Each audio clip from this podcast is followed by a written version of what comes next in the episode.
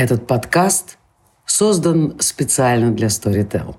Ищите еще больше интересных выпусков в крупнейшем аудиосервисе. А еще аудиокниги, аудиосериалы, лекции и даже стендапы –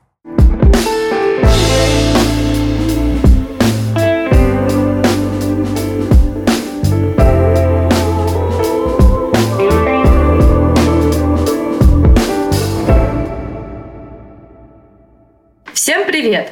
Это третий выпуск подкаста «Точка перемещения». Сегодня мы поговорим о доме и о том, как с этой темой работают художники и кураторы. «Точка перемещения» — это фестиваль про миграцию и этнокультурное разнообразие, который объединил Музей Москвы, Третьяковскую галерею, Музей современного искусства «Гараж», Агентство по делам беженцев ООН, просветительский проект «Школа языков соседей» и интеграционный центр «Такие же дети». Сегодня в нашей виртуальной студии Виктор Мизиана, теоретик искусства и независимый куратор, Бермет Бурбаева, исследовательница, политическая активистка и художница. И я, Полина Жираковская, куратор выставок Музея Москвы. Для начала я хотела бы спросить вас, что такое миграция? Какие ассоциации у вас вызывает само это слово? Бермет, давай начнем с тебя. А, для меня миграция это ну, вообще, по сути, это жизнь, да, то есть э, если мы смотрим исторически, то миграция как раз-таки помогала человечеству выживать. Это приспособление к э, меняющимся условиям, что, в принципе, довольно естественный процесс. Э, мы всегда живем в состоянии миграции, да, то есть и сейчас это просто все это продолжается. Просто вопрос как, да, и теперь уже вопрос там состо... Э, политического режима, в который ты перемещаешься, да, то есть изначальных условий. Виктор, вы не могли бы тоже ответить на этот вопрос и поговорить о миграции, что для вас лично это слово? Э, несет, какой смысл и какие ассоциации? Ой, ну э, на самом деле, конечно, это очень э, вот такой вопрос, он сразу Э, будирует э, целый, целый веер очень разных ассоциаций, и э, каждая из них уводит в каком-то в каком-то полярном по отношению к другому направлении. Но если вот самая первая какая-то импульсивная, Э, э, реакция. Ну, в очень большой степени, конечно же, это и нечто очень личное, да, поскольку ну, э, человек, который родился на Тверской улице с фамилией Мизиана, ну, ясное дело, что, что как бы, ну, ну, не совсем он укоренен э, над второй Тверской Ямской. Ясное дело, что за его спиной стоят какие-то какие предки, их история, их перемещение в пространстве. И в данный момент я говорю с вами тоже не с Тверских улиц, а говорю в другом, из другого места, где наряду с тем, что я продолжаю жить на Тверских улицах, но вторым домом я живу со совсем другой стране, совсем другом месте, э, и не в городе, а э, э, среди оливковых рощ. И э, вот так получилось, что миграция – это история моей семьи, но миграция – это уже и моя жизненная история. Не говоря уже о том, что ты меня представила как куратора, независимого куратора. То есть независимый куратор это означает, что он не работает в какой-то одной институции, а это значит, что он работает все время в разных институциях, что это э, фрилансер, это свободный художник, и, следовательно, он работает все время в разных местах, он работает, делает проекты все время в разных местах, и эти разные места э, тоже не все находятся на Тверских улицах, а точнее не на Тверских улицах, и э, подчас даже и чаще всего не обязательно в Москве, а в каких-то других местах, э, э, вот разбросанных по нашему большому миру, который мы теперь стали называть глобальным. Виктор, спасибо. А скажите, пожалуйста, вы сказали, что за фамилией Медиана, конечно, стоит история миграции семьи. Вот вы не могли бы эту тему немножечко развить и немножко рассказать нам, кто приехал, откуда, куда, и как это все произошло? Ну, моя фамилия унаследована от моего деда, Франческо Мизиана. Э, это э, итальянский революционер, э, человек очень левых, радикальных для своего времени, начала 20 века взглядов, который вынужден был оставить Италию в момент прихода к власти фашизма, и он оказался в России.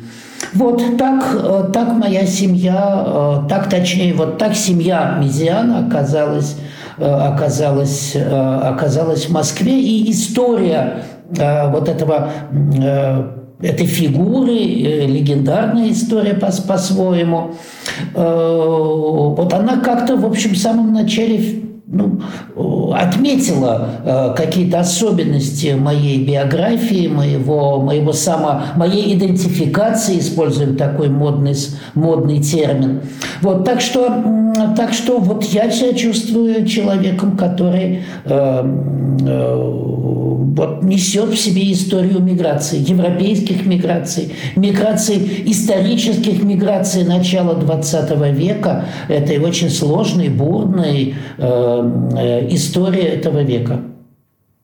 Я знаю, что выросли в мультиязыковой, по сути, среде, потому что, э, хотя дома, наверное, говорили на русском языке, да, я так понимаю, но да. в какой-то момент очень рано вы выучили итальянский, французский. Вы не могли бы немножечко об этом тоже рассказать? Да, я знаю, Полина, ты очень любишь эту историю. Эта история связана с тем, что, да, в доме говорили, конечно же, по-русски, было бы очень искусственно э, говорить э, не на русском языке, живя в России и будучи, э, вся моя семья, в общем, вполне встроилась в профессиональную творческую жизнь вот в нашей стране. Вот, и э, язык был русский, но в какой-то момент, э, чтобы обсуждать э, вещи, которые не, я, мальчик, не должен был понять, вот моя мать и ее сестра, они переходили на итальянский язык. Это, разумеется, пробудило во мне любопытство, и это стало стимулом очень быстро изучить итальянский язык. Тогда они перешли на немецкий язык. Вот, поскольку на немецкий, да, поскольку э, до того, как оказаться в России, э, э, их отец и они, девочки, э, они прожили какой-то период, э, период в Берлине.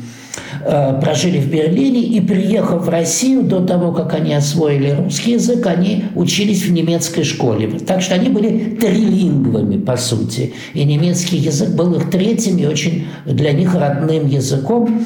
Э, и они перешли на немецкий. Ну, разумеется, э, первый язык, который я стал изучать в университете, был немецкий язык, поскольку я хотел действительно выучить его, поскольку с детства вот во мне остался этот комплекс, что есть что-то, что-то, что мне недоступно. Есть какой-то план реальности, есть какой-то план опыта человеческого, который скрывает за собой э, этот язык. Ну, одновременно этот язык скрывает за собой великую культуру, язык удивительно красивый, я очень люблю немецкий. Хотя, увы, это тот язык, который из европейских языков, который я знаю все-таки хуже, хуже, чем итальянский, французский, английский.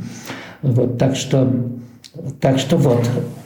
Ага, понятно. Бермет, у меня теперь к тебе вопрос. Мы поняли, что Виктор э, сейчас находится в Оливковой роще и окружен круглыми домиками прекрасными итальянскими. А ты где находишься, что вокруг? Да, у меня как раз-таки рядом Ореховая роща. Я думаю, что это тоже так очень символично. Э, и я вернулась после того, как я 7 лет жила в России, вернулась в Бишкек. Как раз наслаждаюсь сейчас э, всеми прелестями, когда ты просто видишь всю эту прекрасную весну, и когда у тебя в мае уже ароматная клубника, то есть это прям вот то, что да, то, что прям очень такое, ну, придает очень такой сочный колорит вообще. И Э, краски. И сейчас вот появилась малина, то есть как раз таки вот эта насыщенность солнцем. Я каждое утро выхожу в ореховую рощу и просто делаю там утреннюю гимнастику, не знаю, заряжаюсь солнцем, и ты прям чувствуешь, что, ну, как-то прилив сил, не знаю. Это очень меня воодушевляет сейчас. У тебя есть ощущение, что ты вернулась домой? Да, конечно. То есть я иногда забываю про это, но потом, когда вспоминаю, думаю, да, классно, хорошо дома. А скажи, пожалуйста, ты сказала, 7 лет назад ты уехала. И куда, почему, и как тебя еще волны, море жизни э, куда-то уносило, я знаю. Вот расскажи об этом немножечко. Да, вот как раз таки, э, можно сказать, мы встретились сейчас э, непосредственно с человеком, который был частично причиной моего уезда, да, то есть я поступила в школу, в летнюю школу, первую кураторскую московскую, э, которую организовал как раз-таки Виктор. И мы, ну, то есть это было очень прям такие, то есть это была, ну, в своем роде уникальная школа, для молодых кураторов, да, и вот сейчас, если смотреть состав школы, я думаю, что очень многие остались, да, в этой, ну, дальше начали развиваться. А для меня это был тогда вообще переходный период, потому что я только недавно закончила нашу школу современного искусства в Бишкеке, инициированной а, Муратбеком Тюмалиевым, Гульнарой Космалиевой. И то есть кураторство для меня это было еще такое что-то отдаленное. То есть мы, конечно, слышали про это, но никогда не, было такой прям практики кураторской. Вот. Ну и, на, и, соответственно, на этой школе я познакомилась э, с одним молодым человеком, с которым мы подружились. И вот как-то очень долго я... И, да, и потом я поступала в университет, э, школа, высшая школа экономики, как раз-таки, чтобы уже э, можно было бы приехать в Москву. Но я думала, что я не продержусь в Москве больше полугода. То есть я думала, что это максимум. Но так получилось, что это все намного дольше затянулось. И потом ты еще уезжала в Западную Европу, и э, у тебя был э, еще более длительный да, миграционный опыт. Возникало ли у тебя в каких-то из этих мест э, ощущение, что ты попала домой? Или дом — это то место, где ты находишься сейчас? У меня вообще из-за того, что я так часто везде перемещаюсь, то у меня дом — это то место, где я сплю.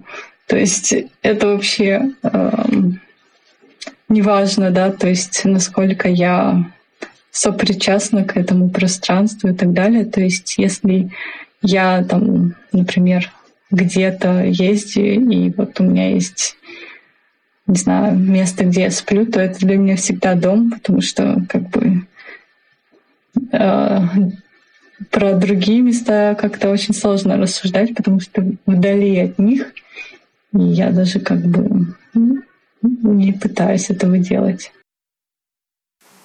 Виктор, для вас что такое дом? Ну, э, э, Полина, я бы сказал так. Все-таки для меня дом...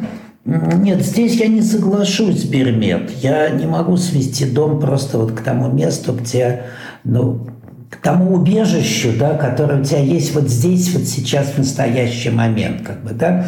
Нет, мне кажется, что дом – это все-таки понятие более э, более э, наполненное и наполненное и более субъективно пережитое. Вообще дом, на моем понимании, он неотторжим от памяти.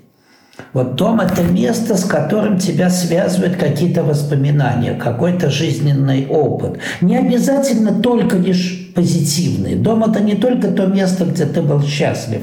Дом – это может быть и то место, где как раз ты пережил травму, место, где тебе довелось пережить какие-то очень глубокие э, негативные переживания. Но это место, которое вот через этот, через опыт, да, э, с тобой срослось э, и которое живет в тебе воспоминаниями. При этом отнюдь не обязательно, что это исключительно отчий дом.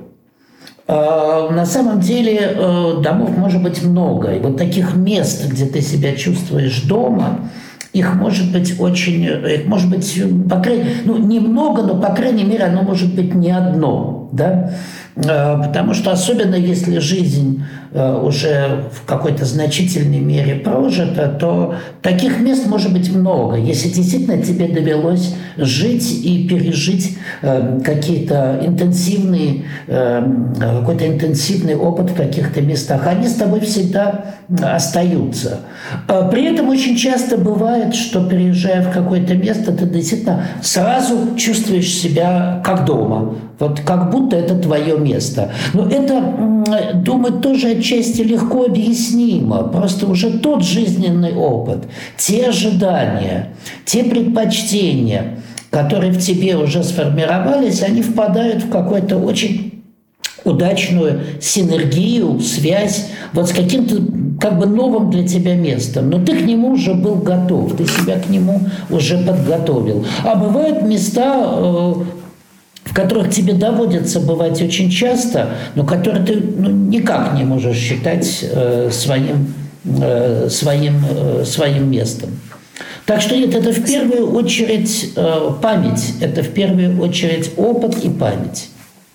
Когда я говорила про наш фестиваль, я говорила о том, что он в основном про перемещение в пространстве, хотя на самом деле мне очень хотелось сказать, что это э, в том числе и про перемещение во времени. И вот первый наш подкаст, он был еще отчасти про время. И правильно ли я сейчас э, скажу, если э, если предположу, что для вас дом — это скорее категория времени, а не пространства? Э, нет, нет, я не соглашусь. Я не соглашусь. Я, я бы сказал так, что дом – это место, где время и пространство как раз вот формируют какую-то общность. Потому что нет, это, конечно, место – это, конечно, место, это его феноменология, его ароматы, его, э, э, его предметная среда, э, не знаю, выщербленный паркет, старая бабушкина ваза, книжка, которую я читал в детстве, не знаю, место, где я впервые поцеловал девушку и так далее. Нет, это и время, но это и, конечно, вот то самое место, куда ты возвращаешься. Угу. А как связано с э, восприятием дома и восприятием места как э, возможного дома э, еда и язык? Вот я бы хотела, чтобы вы об этих двух э, феноменах поговорили бы немножко, потому что, э, насколько я понимаю, для Бермет русский язык очень близкий. Вот э, ну, ты, во-первых, родной язык. Да, родной язык. А скажи, пожалуйста, он твой единственный родной язык? Вот, вот как ты да. относишься к русскому языку? Этому? Единственный. Да? Ну, просто в Кыргызстане э, русский — это как бы такой же язык, как и кыргызский. То есть они уравнены. То есть это как бы... Кыргызский ты тоже знаешь? Ну, я им не владею как русским. Угу. То есть русский — это единственный язык, на котором я там думаю, мыслю с детства, в принципе, так и говорю. То есть английский я выучила уже в университете, можно сказать, с немецким. Вот. И кыргызский я как бы тоже учила больше, наверное, в университете, чем дома. Поэтому для меня как бы все-таки а, русский язык это основной и рабочий и так далее. То есть я как раз таки вот хотела добавить к тому, что а, Виктор сказал, что именно а, относится к тому, что ну вот именно с, с памятью связано. Для меня это, наверное, профессиональное больше, да, то есть если я оказываюсь в совершенно незнакомом мне месте, да, ну вот я там, не знаю, три дня я в Таджикистане, и то есть я пытаюсь, э, наверное, просто психологически вживаться вот в это место и воспринимать это, как будто бы вот я тут вот с детства живу, да. Для меня это тоже такой метод исследования, да, то есть это прям такая а, уже давно работающие, я там только ну, сейчас это понимаю, но это такая прям методология познания места, пространства, людей, да, то есть именно когда ты а, вживаешься в это а, место через там общение, через то, то, что ты вот к соседям, да, относишься не как к посторонним людям, а как будто бы ты там вот всю жизнь с ними тоже рядом живешь, и ты все время ешь эту еду, да, вот, поэтому для меня и язык, да, то есть там, куда бы я ни приезжала, я пытаюсь тоже говорить на этом языке, будь то это в Мексике, да, когда я э, выучила счет, точнее, ну, выучила, например, там фразу «сколько это стоит», прихожу, спрашиваю, а потом мне говорят, что я понимаю, что цифры-то я не выучила. Ну, то есть как бы это чуть бесполезно, но в любом случае это тоже такой как бы метод. И для меня, да, это... Ну и, и так как э, в Кыргызстане, не знаю, мне кажется, тоже славится тем, что... Ну, я, не, я молчу про Италию, но э, у нас тоже есть как бы, да, там спектр каких-то блюд, э, какой-то локальной местной кухни, которая как раз-таки очень славится. И, конечно, я все это люблю. И ну, для меня это было забавно, когда, например, происходят какие-то пересечения, когда, например, на а, в Швейцарии у меня открывалась а, первая персональная выставка из того, что мы делали, готовили. По сути, мы а, выставочное пространство трансформировали под кафе, и мы готовили из неликвидной еды, то есть то, что выбрасывается ну, с привлечением там тоже к этой проблеме, и я делала манты, но из там вот этих вот огромных цукини, кабачков, да, то есть э, и это было как бы тоже такое что-то, ну, что-то локальное, да, что-то наше. И э, там в Швейцарии манты это воспринималось, да, там как дамплингс, и для них это все-таки другое. А когда я, например, в Бишкеке показываю, рассказываю про свой проект, все очень так улыбаются, о, манты Швейцарии. То есть, ну, как бы тоже очень много да, связано как раз-таки с языком, с, языком и кухней. Ну, да, спасибо большое, Пермет. Виктор, это э, вопрос о луковом супе, на самом деле. Я тут немножко вставлю. Откуда появился вдруг вопрос? Мы вчера обсуждали луковый суп и его связь с французской кухней и э, ассоциации, которые сразу возникают с конкретным местом, когда ты что-то ешь. Вот да, давайте немножко тоже с вами поговорим про это. Ну, на самом деле, э, на самом деле, э, я, во-первых, скажу, что я не уверен, что язык так важен. Э, ну вот, например,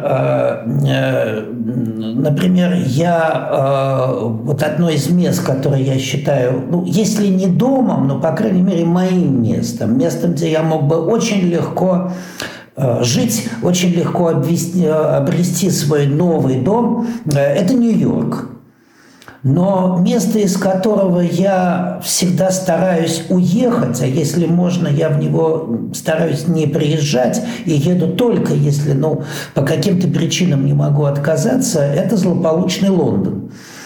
Э, хотя и там, и там говорят на одном и том же английском э, языке. Так что мне кажется, что язык, конечно, важен. Конечно, важен. Трудно себя укоренить в каком-то месте, где ты лишен связи с людьми, которые вот в этом э, месте рядом с тобой э, живут. Но это не обязательное, вот как показывает мой личный опыт, это не обязательное условие. А вот еда, безусловно, я согласен, это тоже важно. Да? И место, например, почему я не очень нашел себя в Лондоне, это в частности отвратительная кухня. Э, вот. Но, но я думаю, я думаю, нет, вы знаете, я думаю, что все равно это довольно сложный комплекс, э, комплекс вещей, которые тебе позволяют э, вот отождествить себя с каким-то местом, связать себя с ним. Вот.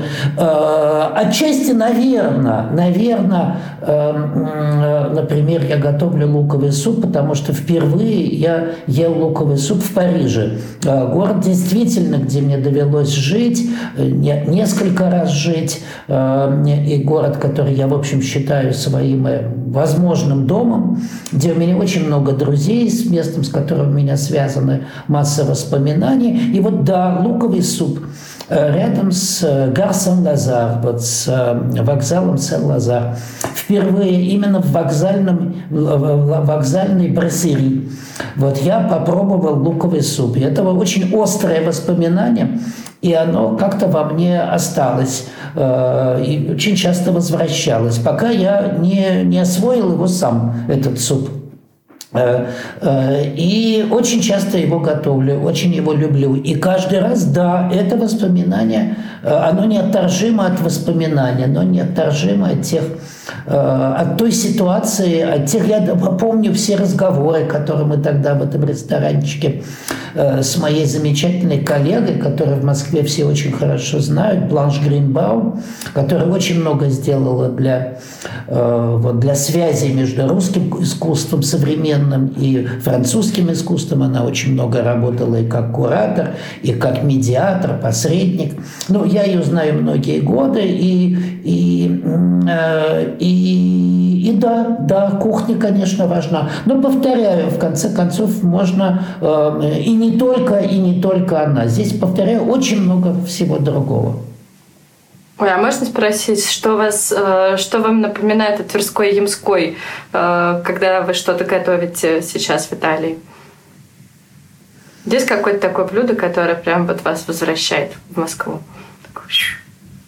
Вы знаете, наверное, боюсь, что нет. Боюсь, что нет. Э, пожалуй, что живя в Италии, я, я, не, я не поминаю э, вот так, на, на, так очень, так сказать, обсессивно какую-то русскую кухню. Хотя э, водку всегда привожу с собой, а сейчас нашел место, где продают прекрасную польскую водку, так что время от времени отказываюсь от вина, Эм, вот. Но зато, например, посадил здесь кинзу э, у себя, потому что вот кинзы э, на юге Италии, где я живу, нету, она есть на севере.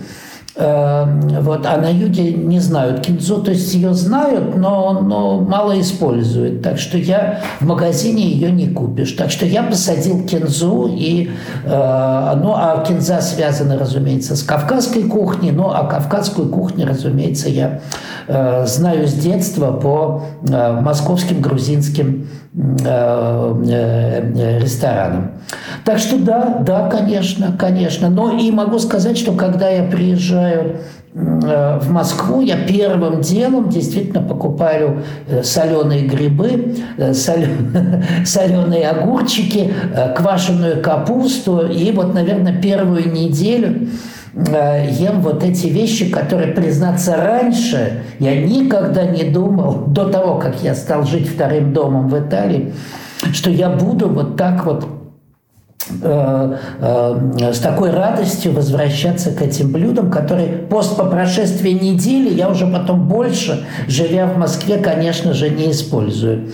Но, с другой стороны, места, которые такие вот проявления, которые, э, которые я в себе наблюдаю, отмечаю, которые меня, например, связывают с моими итальянскими корнями, это то, что где бы я ни был, в какой бы стране мира я не был, но придя в, в магазин, я, покупая кофе или покупая пасту, спагетти, макаронные изделия, я куплю только итальянский кофе и куплю только э, итальянские макаронные изделия. Благо, они абсолютно э, захватили мир, благо они есть в любом месте, даже вот в рыбацкой э, деревне в Гоа, где я провел э, несколько э, зимних месяцев, Вот даже там они были, э, спагетти Барилла, и там вот я их действительно видел, и если надо их покупал, как и кофе Лаваца,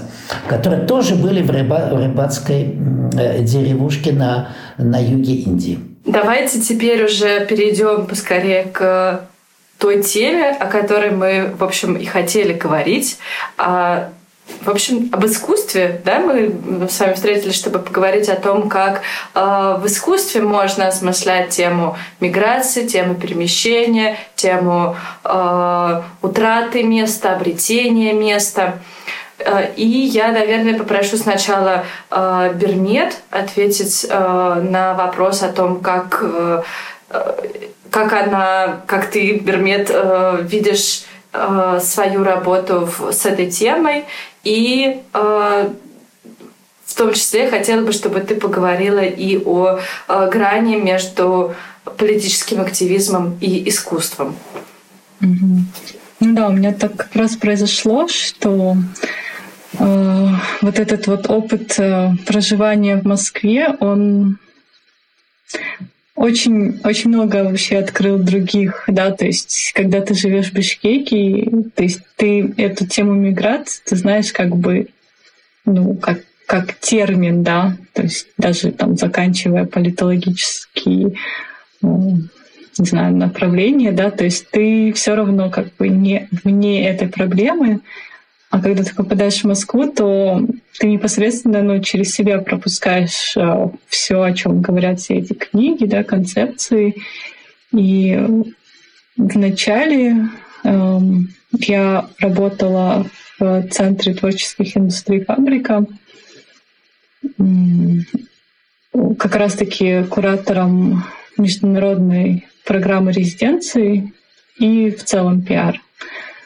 А, но когда я начала заниматься темой экологии, еды, да, то есть я подумала, что я не могу просто работать э, как наемный рабочий вот в арт-пространстве, которое принадлежит бизнесу. И я ушла э, просто в неизвестность, да, то есть я думала, что я лучше буду мыть там полы где-то, чем я буду тратить вот большую часть времени на это. Но, в принципе, так в какой-то момент и получилось, да, потому что э, мое проживание в Москве, а, чтобы его там поддерживать, это я работала там, не знаю, тоже и полы мыла, и носки продавала, да, параллельно с, с этим, зато я смогла делать какие-то проекты. И первый из них был как раз-таки мы с профсоюзом на, на проф э, подумали, что очень хорошо было бы, так скажем, внедриться в московский общепит. Я начала работать, э, то есть я прямо пошла и устроилась э, поваром обычным в кафе «Хлеб насущный», всем известный, которое очень заявляет себя так как такой европейский бренд. На самом деле там ужасные условия для рабочих. Э, это полная эксплуатация. 80% это иностранные работники, которые иногда работают по 17 часов. Да? То есть повар — это по классификации труда, это наравне с хирургом и дальнобойщиками. Да, то есть это очень сложная работа, очень монотонная, опасная. Первое, что вот я сделала, когда, мне, ну, когда пришла, мне попросили подписать трудовой договор, но мне вторую копию не дали. Да, то есть и вот э, работая там почти полгода, я раскрывала там всякие вот эти вот их внутренние механизмы, как они экономят на рабочих. И я просто, когда это все видела, вот мы начали после того, как я там отработала, например, такой проект э, с Полиной Никитиной называется «Я еда».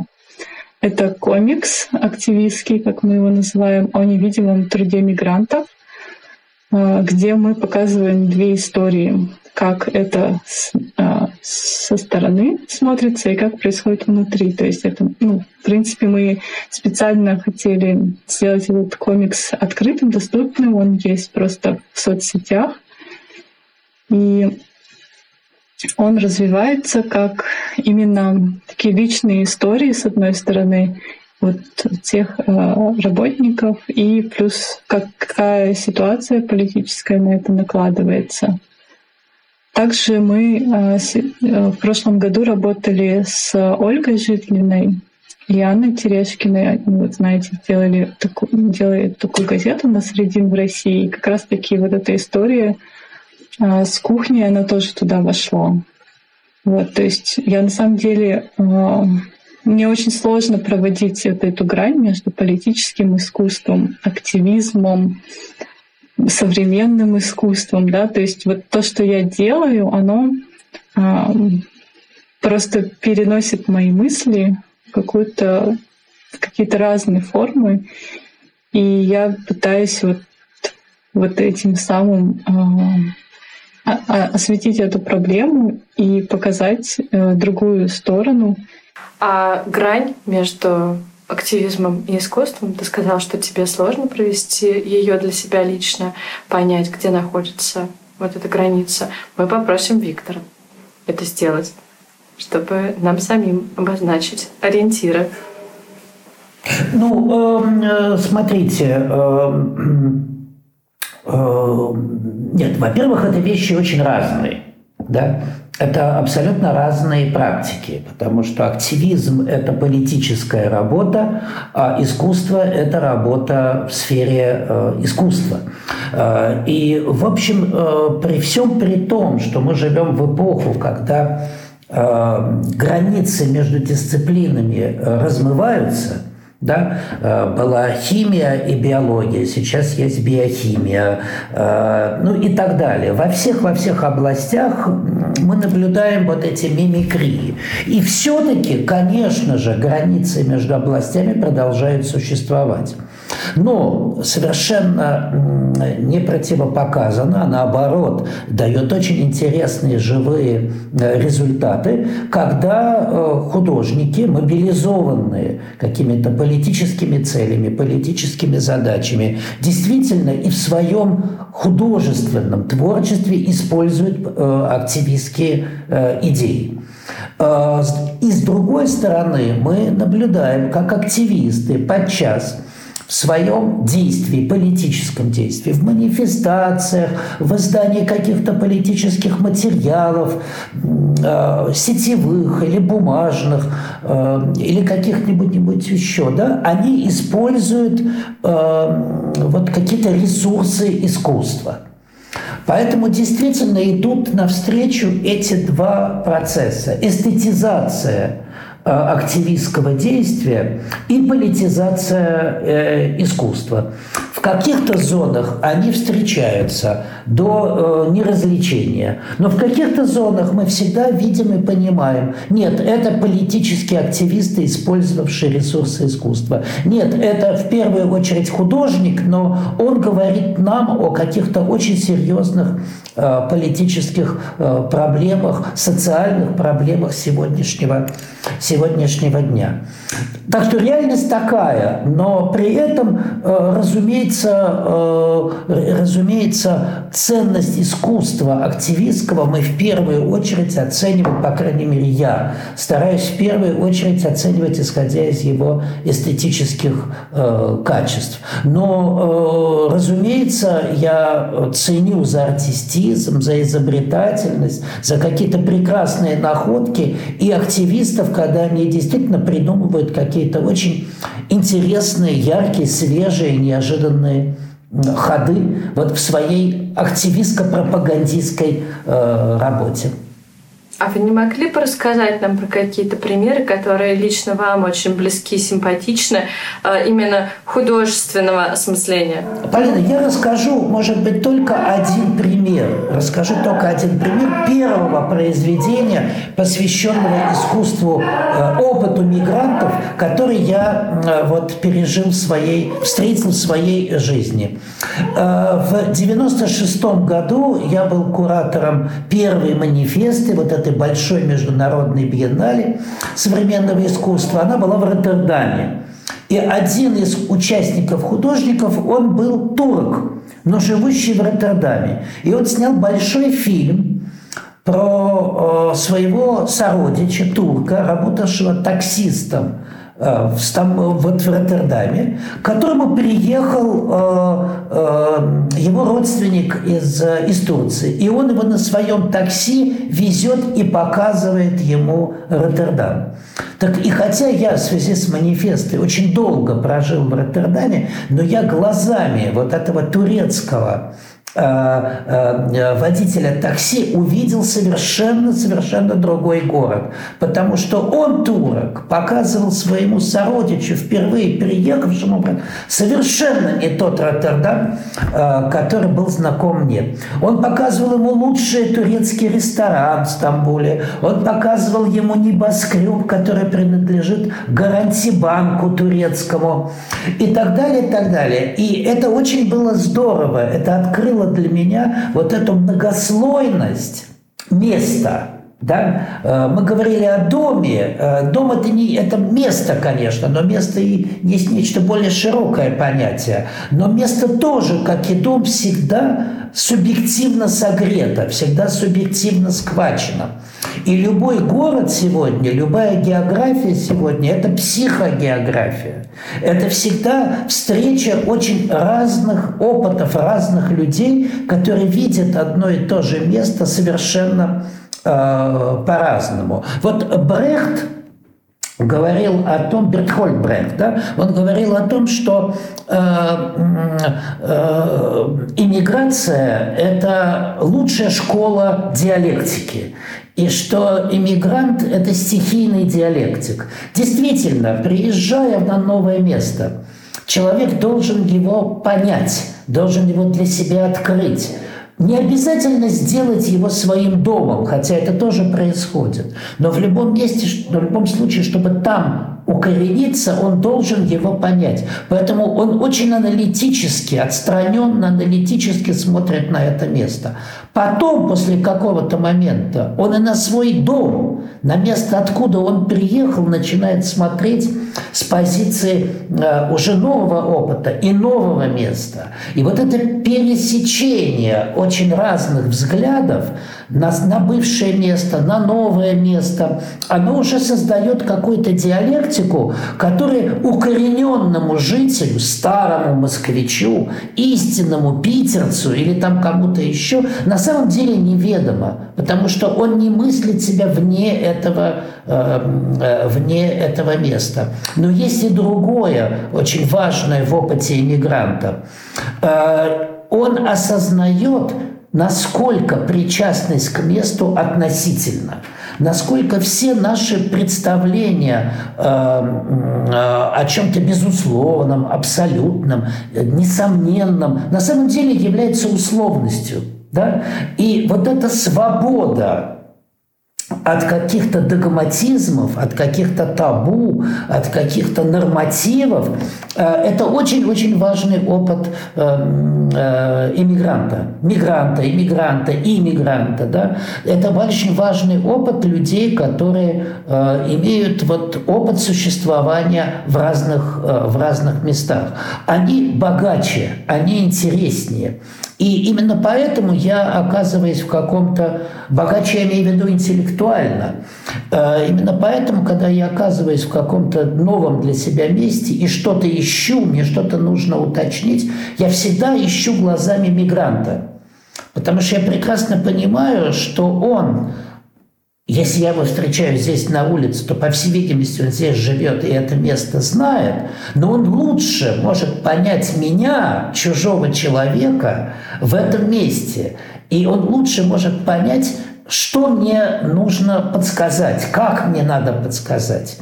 Э, вот, так, что, так что иммиграция – это очень важный ресурс, очень важный, э, важный опыт. Его обязательно надо э, учитывать сегодня, потому что мы живем уже неизбежно в эпоху миграции – все мы по тем или другим причинам мигрируем, постоянно мигрируем.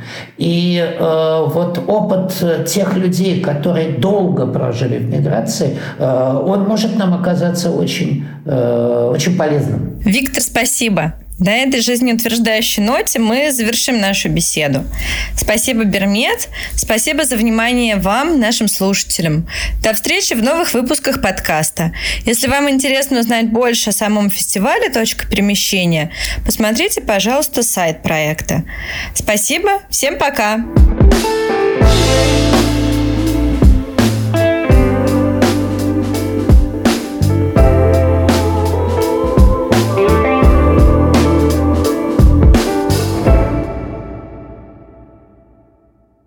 Вы дослушали до конца и хотите послушать еще? Просто зайдите в Storytel и слушайте без рекламы и без ограничений все, что пожелаете. Слушайте. Будьте умнее.